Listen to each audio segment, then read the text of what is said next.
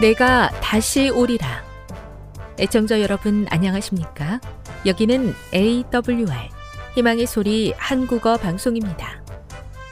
본 방송은 천국 복음을 온 세상에 전파하기 위해 제7일 안식일 예수 재림교회가 설립한 세계 방송망입니다. AWR 희망의 소리는 유럽, 라틴 아메리카, 아프리카, 러시아, 아시아의 방송망을 통해 전 세계에 복음을 전파하고 있습니다. AWR 아시아 희망의 소리 방송국은 한국어 방송을 매일 5시간씩 송출하고 있습니다. 희망의 소리 방송은 인터넷과 스마트폰을 통해서도 언제나 청취하실 수 있습니다. 들으실 수 있는 인터넷 주소는 awr.org입니다. 유튜브로는 AWR 코리아로 검색하시면 됩니다. 이 시간 희망의 소리 한국어 방송과 함께 보람있고 유익한 시간 되시기 바랍니다. 내가 다시 오리라. 여기는 AWR 희망의 소리 한국어 방송입니다. 주파수 안내입니다.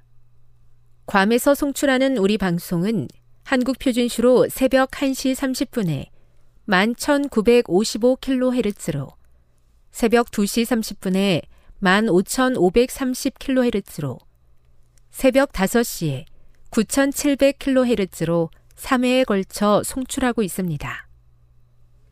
스리랑카에서 송출하는 우리 방송은 한국 표준시로 새벽 4시에 9,765kHz로 우즈베키스탄에서는 밤 9시에 15,530kHz로 타지키스탄에서는 밤 9시에 15,515kHz로 각각 1시간씩 방송하고 있습니다. 애청자 여러분의 많은 청취 바랍니다.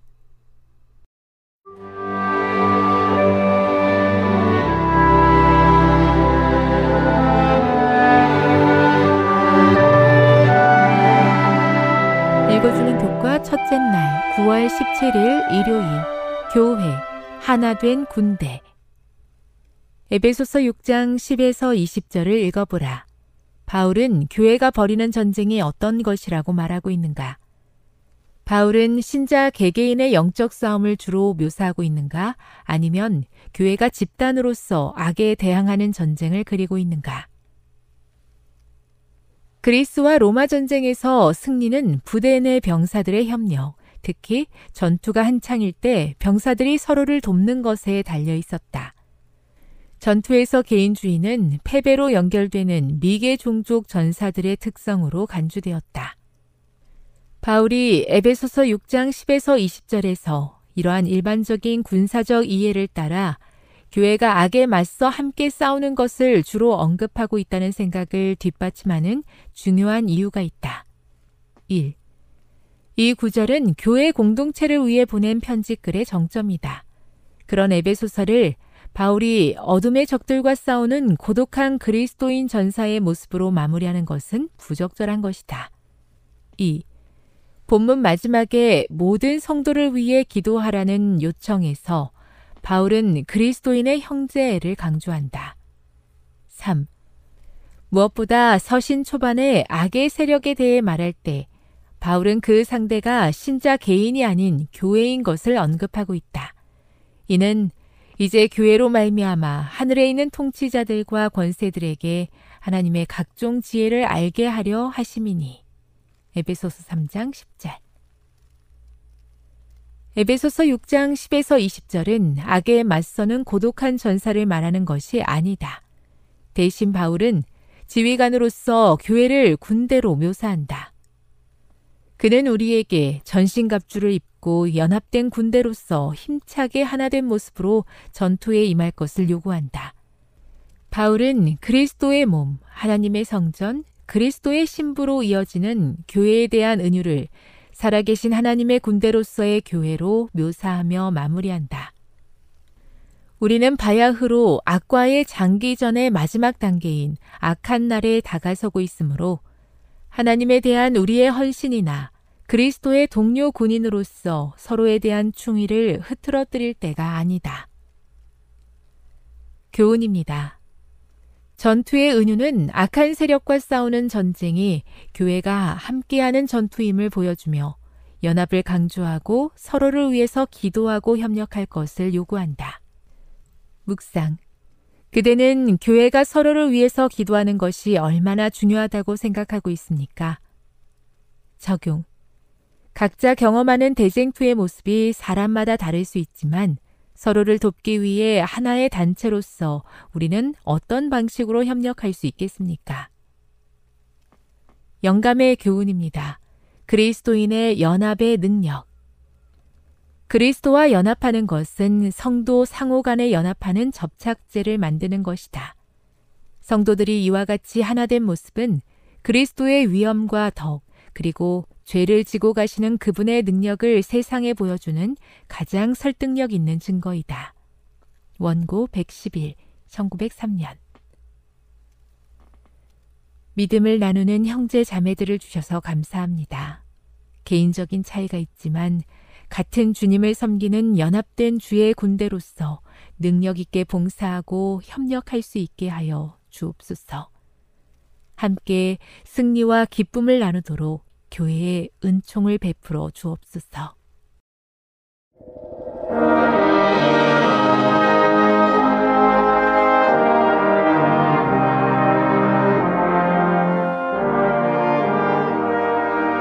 희망의 소리 청취자 여러분, 주 안에서 평안하셨습니까? 방송을 통해 여러분들을 만나게 되어 기쁘게 생각합니다. 저는 박용범 목사입니다. 이 시간 하나님의 은혜가 우리 모두에게 함께 하시기를 바랍니다. 이 시간에는 마침내 드러난 추악한 우리들의 모습 세 가지라는 제목으로 함께 은혜를 나누고자 합니다. 마침내 드러난 추악한 우리들의 모습 세 가지입니다. 본문은 사무엘하 3장 1절로 39절입니다. 사울의 집과 다윗의 집 사이에 전쟁이 오래매 다윗은 점점 강하여 가고 사울의 집은 점점 약하여 가니라. 다윗이 헤브론에서 아들들을 낳았으되 맏아들은 암논이라. 이스라엘 여인 아히노암의 소생이요. 둘째는 길르압이라. 갈멜 사람 나발의 아내 되었던 아비갈이 소생이요. 셋째는 압살롬이라. 그술왕 달메의 딸 마가의 아들이요. 넷째는 아도니아라. 학기세 아들이요. 다섯째는 스바데라. 아비달의 아들이요. 여섯째는 이드르암이라. 다이세 아내 에글라의 소생이니 이는 다윗이 헤브론에서 낳은 자들이더라. 사울의 집과 다윗의 집 사이에 전쟁이 있는 동안에 아브넬이 사울의 집에서 점점 권세를 잡으니라. 사울에게 첩이 있었으니 이름은 리스바요. 아야의 딸이더라. 이스보셋이 아브넬에게 이르되 내가 어찌하여 내 아버지의 첩을 통관하였느냐 아브넬이 이스보셋의 말을 매우 분이 여겨 가로되 내가 유다의 개 대강이뇨 내가 오늘날 당신의 아버지 사울의 집과 그 형제와 그 친구에게 은혜를 베풀어서 당신을 다윗의 손에 내어주지 아니하였거늘 당신이 오늘날 이 여인에게 관한 허물을 내게 돌리는도다. 여호와께서 다윗에게 맹세하신 대로 내가 이루게 아니하면 하나님의 아브넬에게 벌 위에 벌을 내리심이 마땅하니라. 그 맹세는 곧 이 나라를 사울의 집에서 다윗에게 옮겨서 그 위를 단에서 부엘세바까지 이스라엘과 유다에 세우리라 하신 것이니라 하매 이스보셋이 아브넬을 두려워하여 감히 한 말도 대답지 못하니라. 아브넬이 자기를 대신하여 사자들을 다윗에게 보내어 가로되 이 땅이 네 것이니까 또 가로되 당신은 나로 더불어 언약하사이다. 내 손이 당신을 도와 온 이스라엘로 당신에게 돌아가게 하리이다. 다윗이 가로되 좋다. 내가 너와 언약하려니와 내가 네게 한 가지를 요구하노니 나를 보러 올 때에 위선 다윗의 딸 미가를 데리고 오라. 그렇지 않으면 내 얼굴을 보지 못하리라 하고 사울의 아들 이스보셋에게 사자들을 보내어 이르되 내저 미가를 내게로 돌리라 저는 내가 전에 블레셋 사람의 양피 100으로 정운한 자니라. 이스보셋이 보내어 그 남편 라이스의 아들 발딜에게서 취함해 그 남편이 저와 함께 오되 울며 바울임까지 따라왔더니 아브넬이 저에게 돌아가라 함에 돌아가니라. 아브넬이 이스라엘 장로들에게 말하여 가로되 너희가 여러 번 다윗으로 너희 임금 삼기를 구하였으니 이제 그대로 하라. 여호와께서 이미 다윗에 대하여 말씀하시기를 내가 내 종 다윗의 손으로 내 백성 이스라엘을 구원하여 블레셋 사람의 손과 모든 대적의 손에서 벗어나게 하리라 하셨음이라 하고 아브넬이 또 베냐민 사람의 귀에 말하고 이스라엘과 베냐민의 온 집이 선이 여기는 모든 것을 다윗의 귀에 구하려고 헤브론으로 가니라. 아브넬이 종자 20인으로 더불어 헤브론에 이르러 다윗에게 나아가니 다윗이 아브넬과 그 함께한 사람을 위하여 잔치를 배설하였더라. 아브넬이 다윗에게 고하되 내가 일어나 가서 온 이스라엘 무리를 내 주 왕의 앞에 모아 더불어 언약하게 하고 마음에 원하시는 대로 모든 것을 다스리시게 하리이다. 이에 다윗이 아브넬을 보내매 저가 평안히 가니라. 다윗의 신복들과 요압이 적군을 치고 크게 노력한 물건을 가지고 돌아오니 아브넬은 이미 보냄을 받아 평안히 갔고 다윗과 함께 헤브론에 있지 아니한 때라. 요압과 그 함께한 모든 군사가 돌아오매 혹이 요압에게 고하여 가로되 네리 아들 아브넬이 왕에게 왔더니 왕이 보냄에 저가 평안히 갔나이다. 요압이 왕에게 나아가 가로되 어찌하심이니까? 아브넬이 왕에게 나왔거늘 어찌하여 저를 보내어 잘 가게 하셨나이까? 왕도 아시려니와 네리 아들 아브넬에 온 것은 왕을 속임이라.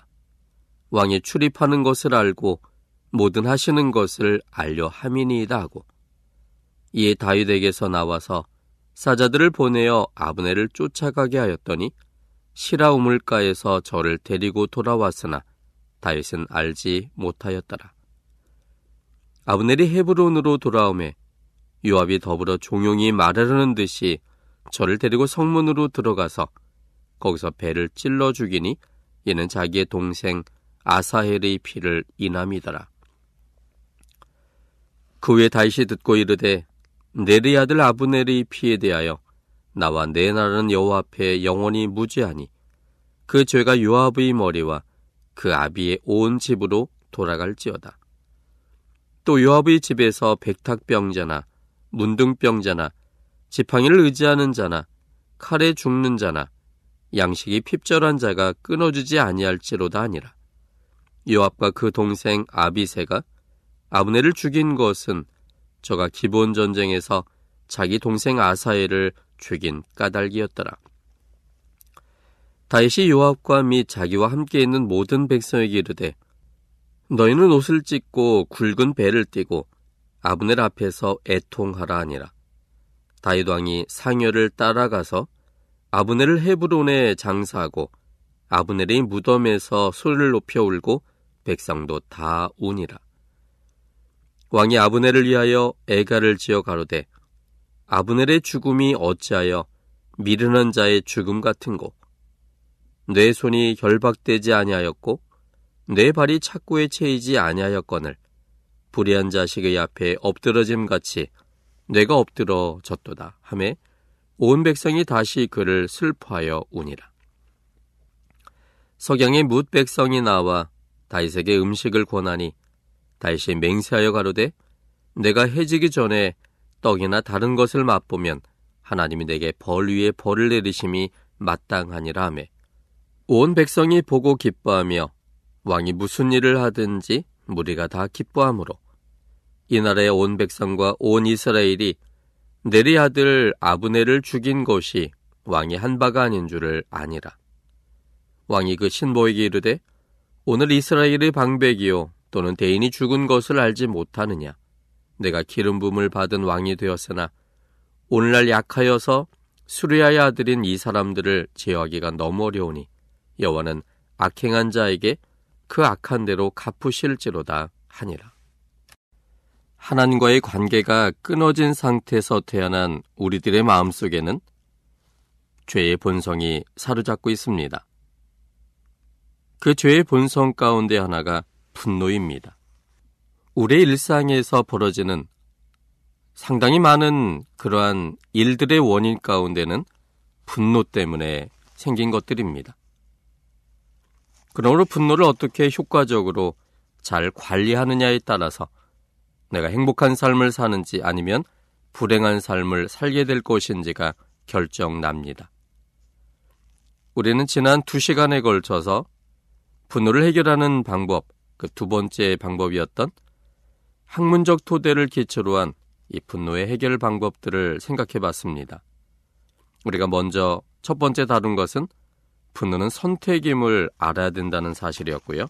우린 지난 시간에 이야기한 내용은 분노에 관련돼서 이 분노는 우리를 죽일 수 있다는 것이었습니다.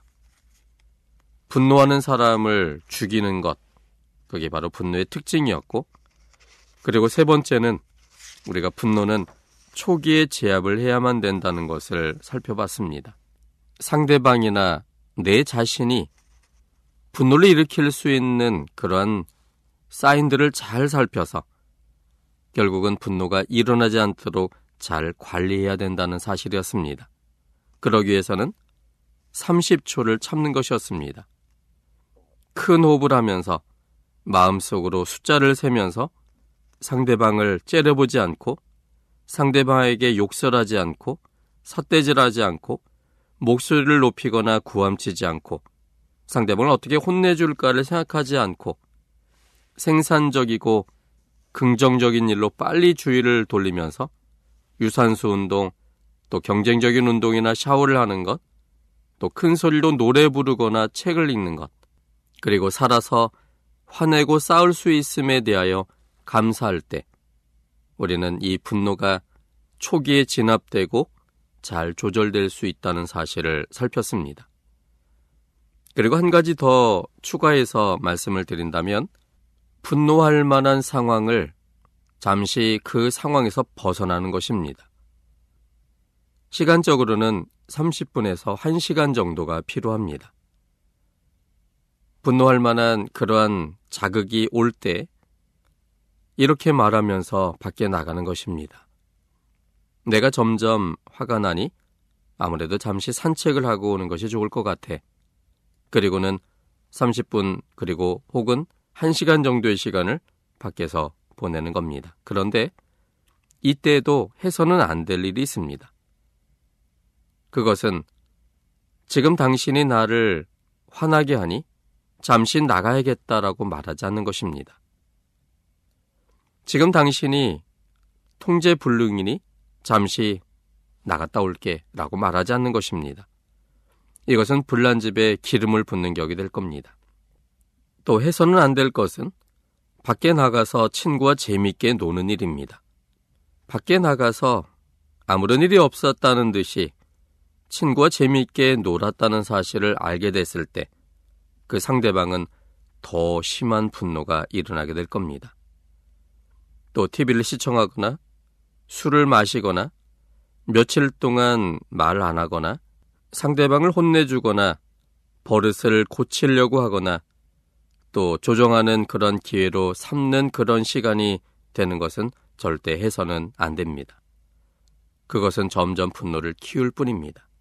그러므로 이러한 것들을 하지 않으므로 생산적이고 긍정적인 그러한 시간으로 주의를 집중시킴으로 인해서 초기에 분노를 진압하는 것이 가장 현명하고 지혜로운 분노 관리입니다.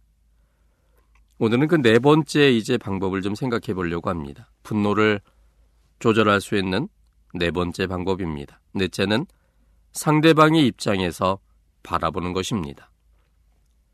한 글에서 이런 실화가 기록되어 있었습니다. 그것은 어느 일요일 아침 뉴욕의 지하철에서 있었던 일이었습니다. 지하철을 탄 사람들은 조용히 앉아 신문을 읽고 있었고 또 다른 사람들은 생각에 잠겨 있거나 또는 눈을 감고 쉬고 있었다. 전체적으로 매우 조용하고 평화스러웠다. 그때 한 중년 남성과 그의 아이들이 탑승했다. 순간 아이들이 매우 큰 소리로 떠들고 제멋대로 굴어 전체 분위기가 금방 어지러워졌다. 아이들과 함께 탑승한 남자는 바로 내 옆에 앉았는데 두 눈을 감고 이 상황에 전혀 신경을 쓰지 않는 것처럼 보였다. 아이들은 왔다 갔다 하면서 큰 소리로 말하고 물건을 팽개치며 심지어는 어떤 사람이 읽고 있는 신문을 움켜잡기까지 했다. 매우 소란스러운 분위기였다. 그런데 여전히 내 옆에 앉은 남자는 죽은 듯이 가만히 있었다. 나는 거의 모든 승객들이 짜증을 내고 있음을 쉽게 알 수 있었다. 나는 마침내 참지 못하고 남자에게 말했다. 선생님, 아이들이 많은 손님들에게 폐를 끼치고 있습니다. 아이들을 좀 조용히 시킬 수는 없겠습니까? 이 상황의 대부분은 분노할 것입니다. 그렇죠? 여러분이 그곳에 타고 있었다면, 그리고 아이들로 인해서 혼란스러운데 그의 아버지는 아무런 제지도 하지 않은 채 그저 눈 감고 있었다면 여러분 역시 마음속에 크게 분노가 일어났겠지요? 그리고 그 글은 계속됩니다. 그때서야 남자는 마치 이 상황을 처음으로 인식한 것처럼 눈을 약간 뜨더니 힘없이 말했다. 그쪽 말이 맞습니다. 저도 뭔가 어떻게 해야 한다고 생각은 했습니다. 그런데 사실 지금 막 병원에서 오는 길인데 한 시간 전에 저 아이들 엄마가 죽었습니다. 저는 눈앞이 캄캄해서 뭘 어떻게 해야 하는지 모르겠고 아이들 역시 그런 것 같습니다. 여러분, 여러분의 마음속에 아직도 화가 나십니까? 저자는 이어서 이렇게 기록하고 있습니다. 순간 내 패러다임이 변하는 것을 느꼈다. 갑자기 사물이 달리 보이기 시작했다. 그리고 사물을 다르게 보자 생각이 달라졌고, 느낌이 달라졌고, 행동이 달라졌다. 나의 짜증은 사라졌다. 상대방의 입장을 이해하려고 애써야만 분노를 관리할 수 있습니다. 그렇다면 상대방의 입장에서 바라본다는 것은 구체적으로 무엇을 의미하는 것일까요? 그것은 나는 그 같은 행동을 한 적이 없는가를 자문해 보는 것입니다. 상대방의 입장을 고려해 보면 충분히 생각해 보고 그리고 깊게 그 입장에서 생각해 본다면 많은 이 분노의 요소들이 사라지게 될 겁니다. 그런데 아무리 자신을 상대방의 입장에 대입해도 이해되지 않는 상황도 있습니다. 그것은 성별의 차이와 문화적 차이가 있기 때문입니다. 남자와 여자는 그 생각과 행동이 너무나 다릅니다. 그래서 서로의 입장을 정확하게 경험하거나 또 생각해 보지 않았기 때문에 정확하게 그것이 무엇을 의미하는지 잘 알지 못합니다.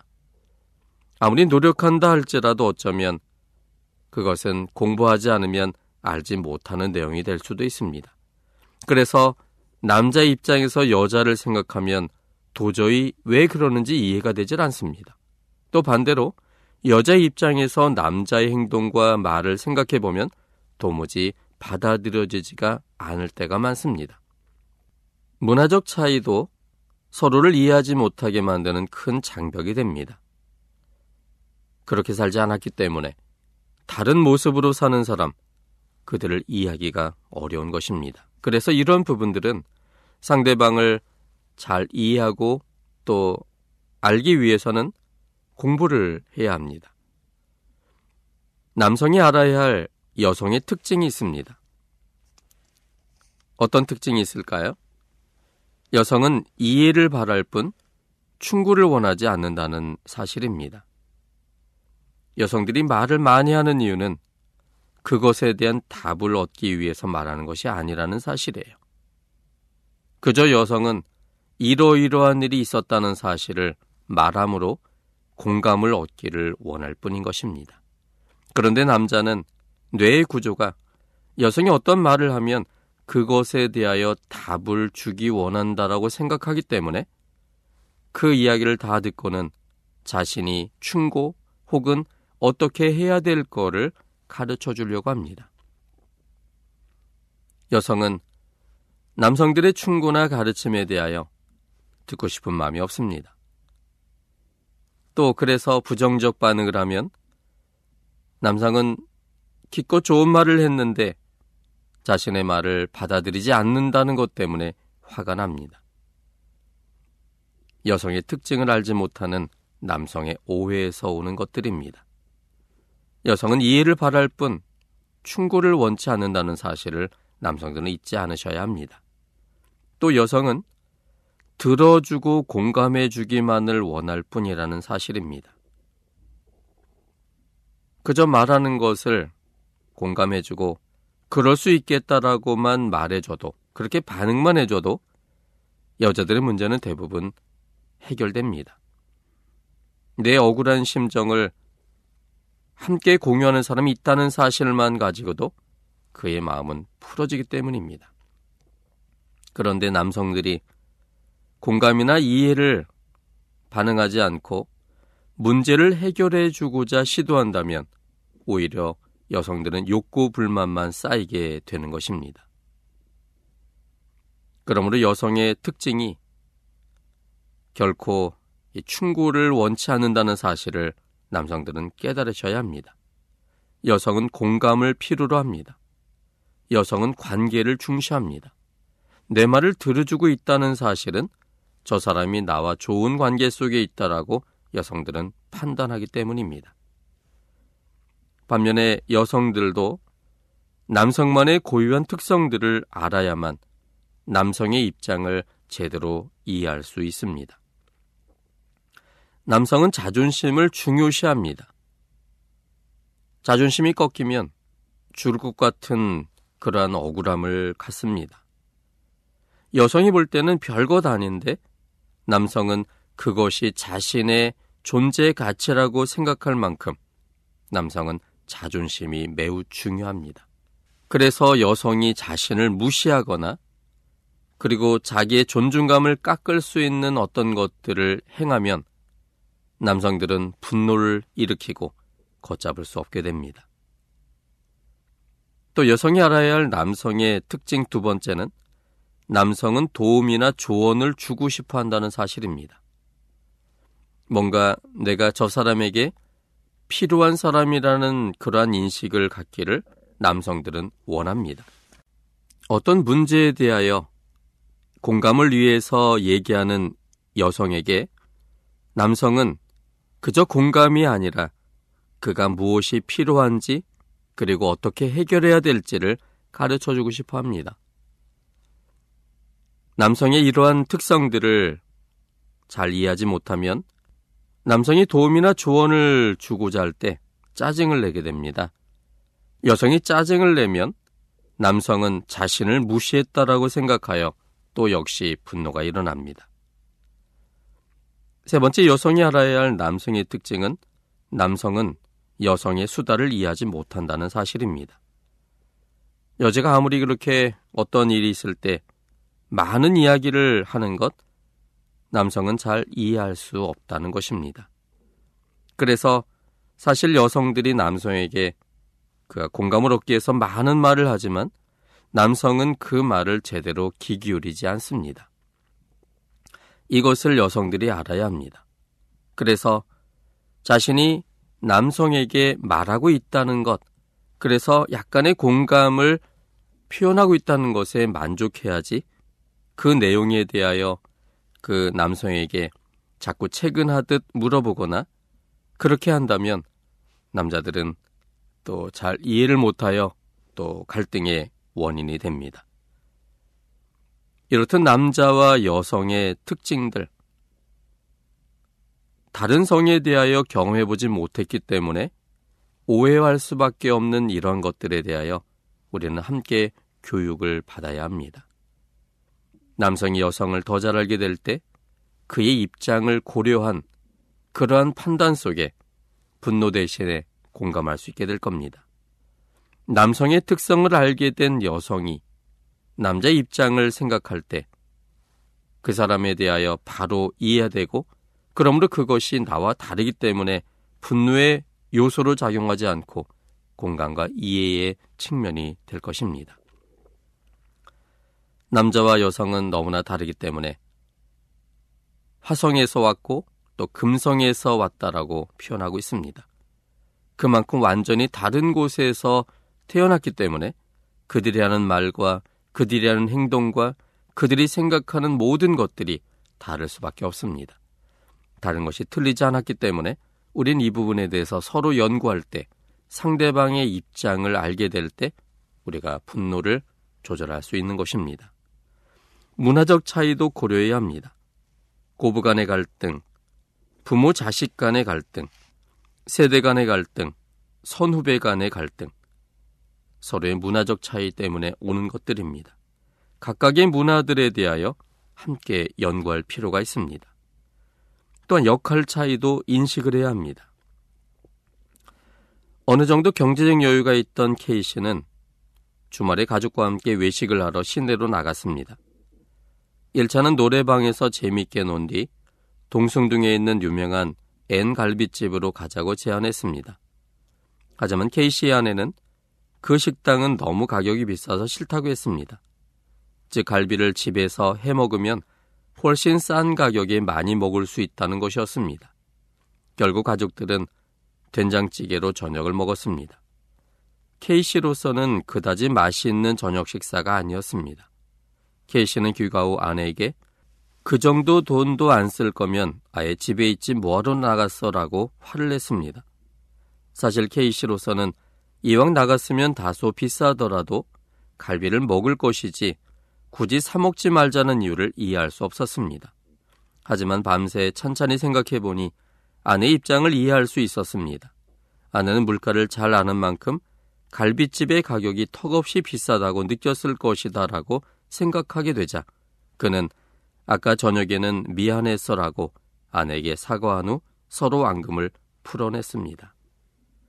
그렇다면 어떻게 상대방의 성, 문화 역할을 이해할 수 있을까요? 첫째는 상대방의 그림자 바라보기입니다. 며느리는 시어머니 세대에 태어나서 자랐다면 어떻게 할 것인가를 생각해보고 시어머니는 며느리 세대에 내가 태어나서 자랐다면 어떻게 할 것인가를 생각해 볼 필요가 있습니다.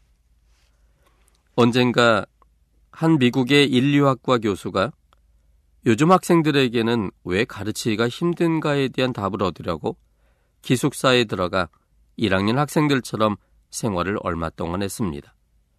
그 결과 신입생이던 교수님은 열심히 공부했음에도 불구하고 대부분의 과목에서 비약점을 받았습니다.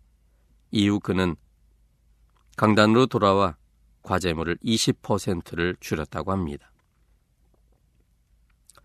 이혼의 사유가 무엇입니까? 그것은 상대방 자체보다는 상대방에게 영향을 주는 그림자들, 즉 성역할, 문화적 차이, 역할 특성 등에서 비롯된다는 사실입니다. 상대방도 약한 인간일 뿐임을 생각해야 합니다. 상대방에 대해 무지하고 상대방의 상황을 잘 알지 못함을 생각해야 합니다. 상대방도 나와 같은 자유를 가지고 있음을 생각해야 합니다. 결국 이혼이나 분노의 여러 가지 그러한 발생의 이유들이 상대방에 대한 눈높이가 맞지 않기 때문에 그를 도무지 이해할 수 없기 때문에 이르러 오는 것들입니다. 그러므로 우리는 상대방을 좀 더 알 필요가 있는 것입니다. 상대방을 알 때 상대방의 입장을 이해하게 되고 이해가 되면 공감되기 때문입니다. 공감되면 분노가 속히 사그러지게 되고 분노를 지혜롭게 관리할 수 있게 됩니다. 지금 여러분께서는 AWR 희망의 소리 한국어 방송을 듣고 계십니다.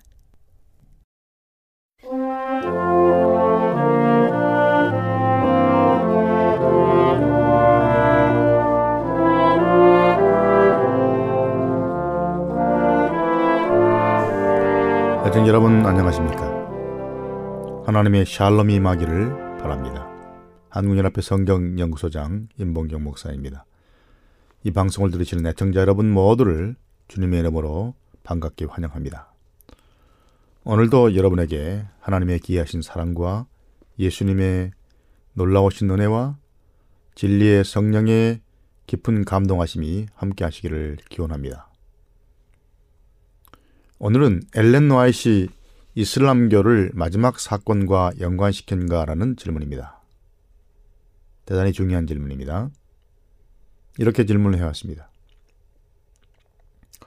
오늘날의 사건들에 비추어 저는 화인 여사가 이슬람교라는 종교와 마지막 사건에서 그들이 차지하는 위치에 대해 뭔가 말했는지 알고 싶습니다. 이렇게 질문했습니다.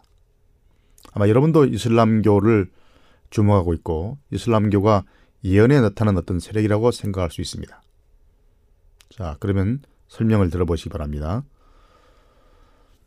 에, 사실 각 시대의 재쟁투의 부록, 부록을 보면 거기에 에, 엘렌 화이트분이 대쟁투에 쓴 사건들에 대해서 역사적인 어떤 에, 언급들을 말하는 에, 주들이 들어 있습니다. 그 역사적인 주들에 나오는 에, 한 단락을 빼면 오늘날 우리가 이슬람이라고 부르는 것을 언급한 곳은 화인 여사의 글에서 오직 한 단락밖에 찾을 수 없습니다.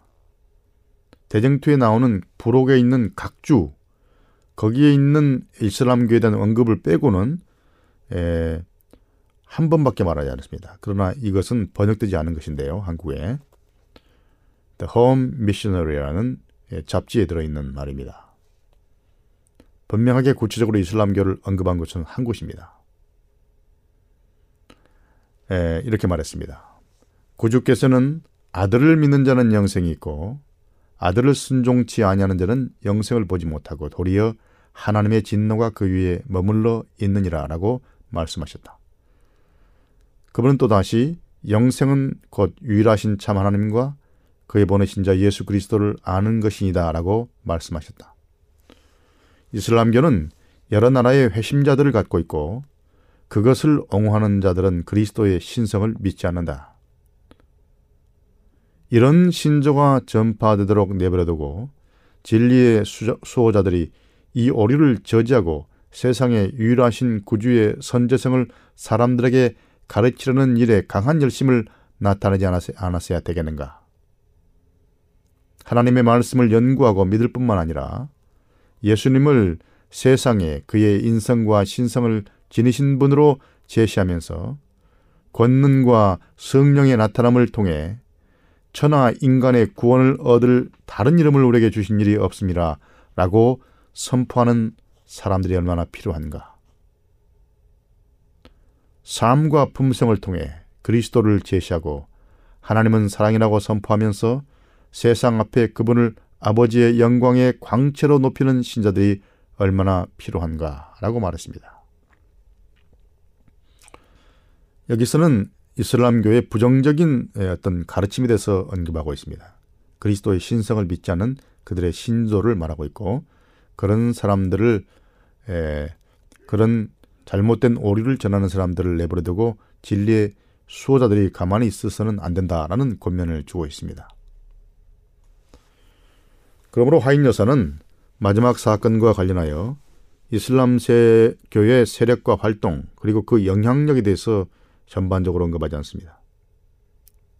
그러나 재림교의 어떤 사람들은 다니엘과 요한계시록을 해석할 때 이슬람교가 정말의 어떤 중요한 영향력을 행사할 세력인 것처럼 해석을 하곤 합니다.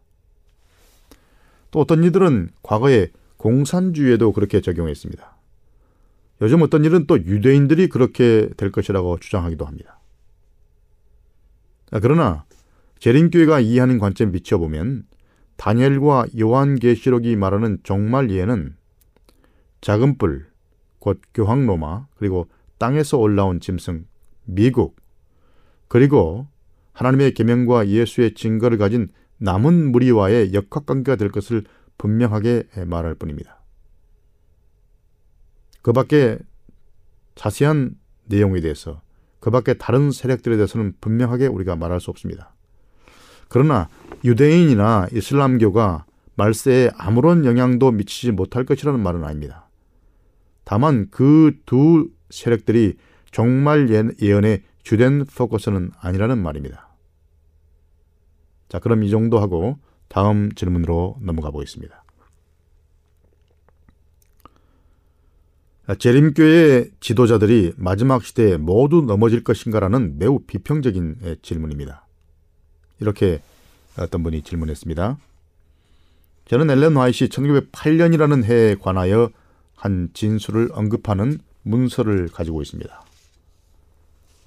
예, 로마린다 기차에게서 윌 로스 그리고 맥 인터퍼 자매 그 다음에 디 로빈슨 목사 등의 이름과 함께 기다리는 동안 화인 여사가 다가오는 무서운 박해의 폭풍에 관해 언급했다라고 말하는 문서입니다.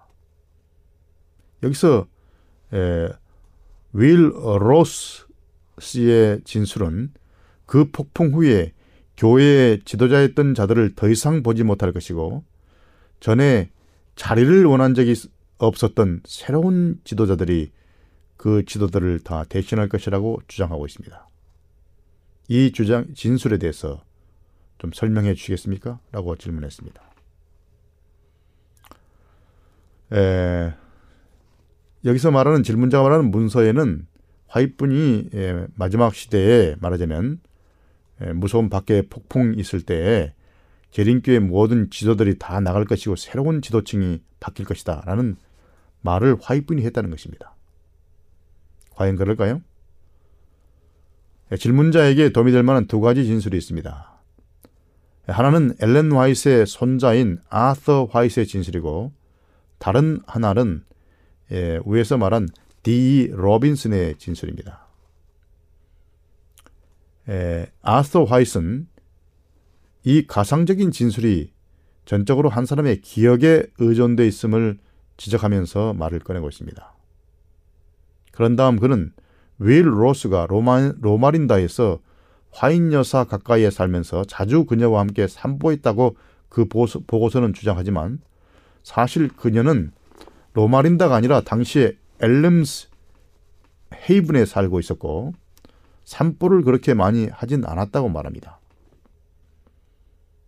에, 아서 화이트는 이렇게 썼습니다. 내가 밝히려는 점은 시간이 지나면서 이런 일들은 흔히 기억에서 희미해져 간다는 것입니다. 어떤 부분은 크게 부각돼 보이고 다른 부분은 사라져 갑니다. 우리가 가지고 있는 로스 씨의 진술에 의하면 그것은 그가 말하는 사건이 있은 지 36년이 지난 후에 기록된 것입니다. 그렇다면 시간이 경과되어 기억을 신뢰할 수 있는지에 대한 문제가 생깁니다. 여기서 지금 아스와이스는 기억도 문제이고 사실 로스가 주장하는 것처럼 화이트인과 자주 건드렸다 그랬는데 그것도 에, 에, 로마린다가 아니라 아, 로마린데서 그런 것이 아니라 그 당시에 엘렌 화이트이 엘렘스 헤이븐에 살고 있었다고 말하고 있습니다.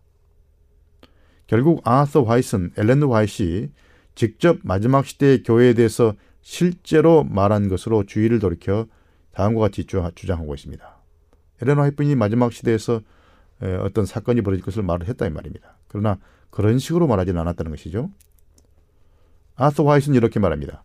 1893년에 쓴 가래 뽑은 기별 2권에서 엘렌 화이트 여사는 대처해야 하는 몇 가지 상황들, 즉 사람들이 교회가 분열될 것이라고 주장하는 상황들을 묘사하고 있습니다. 이런 묘사에 대해서는 여러분 스스로 가래 뽑은 기별 2권 64쪽에서 66쪽까지 해서 볼 수 있습니다. 자, 그런데 다 보지 않고 여기서 특별히 다음의 진술에 우리가 주목합니다. 그녀는 다음과 같이 썼습니다. 가마이어라고 하는 사람이 셋째 천사의 큰 외침에 관한 기별을 에, 주장하였으며 자기의 주장을 기사화해 출판하였습니다.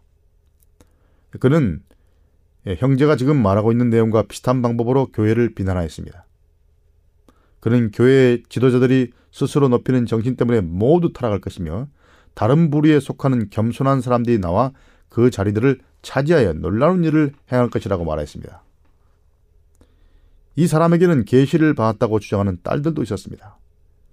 이러한 미혹하는 문제에 관하여 나에게 계시를 보여주셨습니다. 이 사람은 매우 지능이 높고 능수능란한 재간이 있는 사람이었으며 극기하는 정신과 열렬하고 진지한 정신의 소유자였으며 헌신과 믿음의 자세를 지니고 있었습니다. 그러나 하나님의 말씀이 나에게 임하였는데 저들을 믿지 말라. 나는 저들을 보내지 않았다라는 것이었습니다.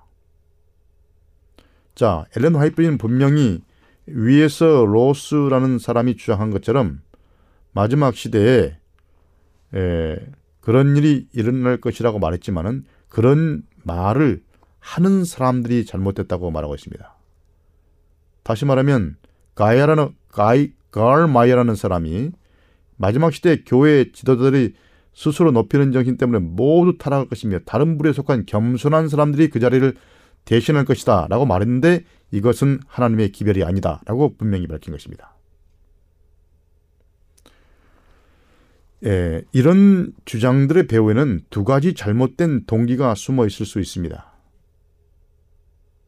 이렇게 지도자들을 비평함으로써 첫째, 교회 지도자를 불신하게 만들고 예, 둘째, 결국 교회 남은 교회 자체도 신뢰성을 떨어뜨릴 수 있습니다.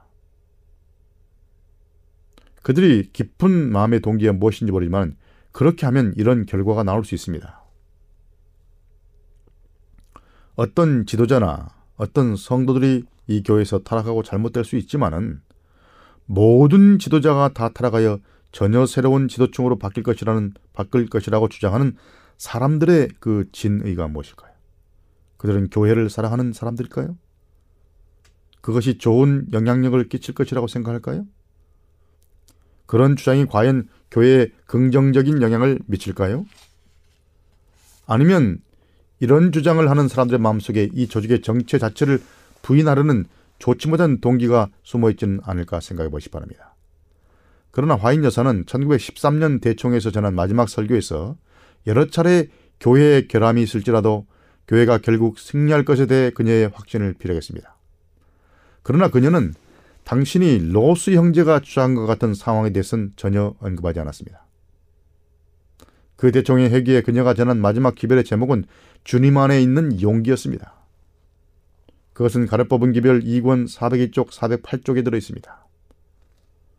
또한 가래 뽑은 기별 1권 176쪽에서부터 시작하는 극단적인 견해의 위험이라는 장도 읽어보시면 여러분이 이 문제에 대한 진위를 잘 파악할 수 있을 것입니다. 이런 권면들을 읽어보면 이런 주장을 하는 자들의 잘못된 동기를 엿볼 수가 있습니다. 질문자가 주장한 화이트부인과의 그 대화를 목격한 증인으로 여겨지는 자들 중에 한 사람인 D.E. 로빈슨이라는 사람, 이 사람이 엘렌 화잇 유산관리위원회에서 일하는 동안에 다음과 같이 고백을 했습니다. 어제 저는 콜로라도 불더 출신인 로스라는 분이 엘렌 화이트의 진술하고 주장하는 문제에 대해 묻는 편지를 당신에게 받았습니다. 그 진술의 세부 내용이 사실임을 믿기 전에 그것의 진실성을 입증하려고 한 것을 기쁘게 여깁니다. 저는 이렇게 말할 자격은 없지만 제 기억으론 그녀가 제 앞에서 그러한 진술을 한 적이 없으며 그녀의 비수종 한 사람으로 원고를 타자고 편집하고 색인을 만드는 일을 한 것이 제겐 특권이었는데요. 그렇게 하는 말이지만은 전 그런 원고를 본 적이 없습니다. 저는 그녀가 그러한 예언을 했다는데 확신이 없을 뿐더러 그것이 사업에 대한 그녀의 태도와도 조화되지 않고 또한 그녀가 죽을 때까지 교회와 교회 지도자들을 지지하고 신리한 태도에도 맞지 않습니다. 라고 고백을 했습니다. 이러한 진술들에 비추어 우리는 로스 씨의 이런 깜짝 놀랄 주장에 신뢰를 들 수 없습니다. 그러므로 교회, 교회와 교회 지도자를 불신하게 하는 이와 유사한 주장들을 하는 자들은 일반적으로 잘못된 동기가 있을 수 있습니다. 이런 주장과 더불어 자기가 요한계시록 18장의 다른 천사라고 주장하면서 심지어는 재림교회가 바벨론이니 거기서 나오라고 말하는 자들에게 대해 엘렌 화이트는 이런 권면을 주었습니다. 하나님께서 한 백성을 인도하고 계십니다. 하나님께서는 당신의 율법의 복원자들로 정하신 당신의 택하신 백성 곧 지상의 한 교회를 가지고 계십니다. 주님께서는 저들에게 거룩한 책임을 맡기셨으며 이 세상에 전해야 할 영원한 진리를 주셨습니다. 또한 주님께서는 저들을 견책하실 것이며 바로 잡아 주실 것입니다. 라오디기아 교회에 보내는 기별은 큰 빚을 벌써 받았으나 그 빚 가운데서 행하지 않고 있는 제치를 안식일 예수 재림교인들에게 적절한 것입니다. 입으로는 믿음을 크게 공언하면서도 저들의 지도자이신 주님을 따르지 않고 있는 자들이 회개하지 않는다면 주님께서 뱉어버리실 것입니다.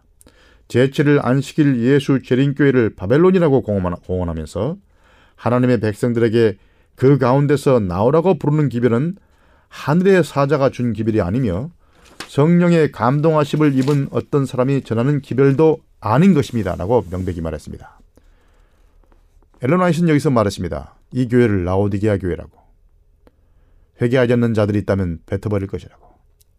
그러나 이 교회는 분명한 사명이 있다 말했습니다. 하나님께서 이 교회를 정화시킬 것이고 하나님께서 이 교회를 인도하시고 회개케 하실 것입니다.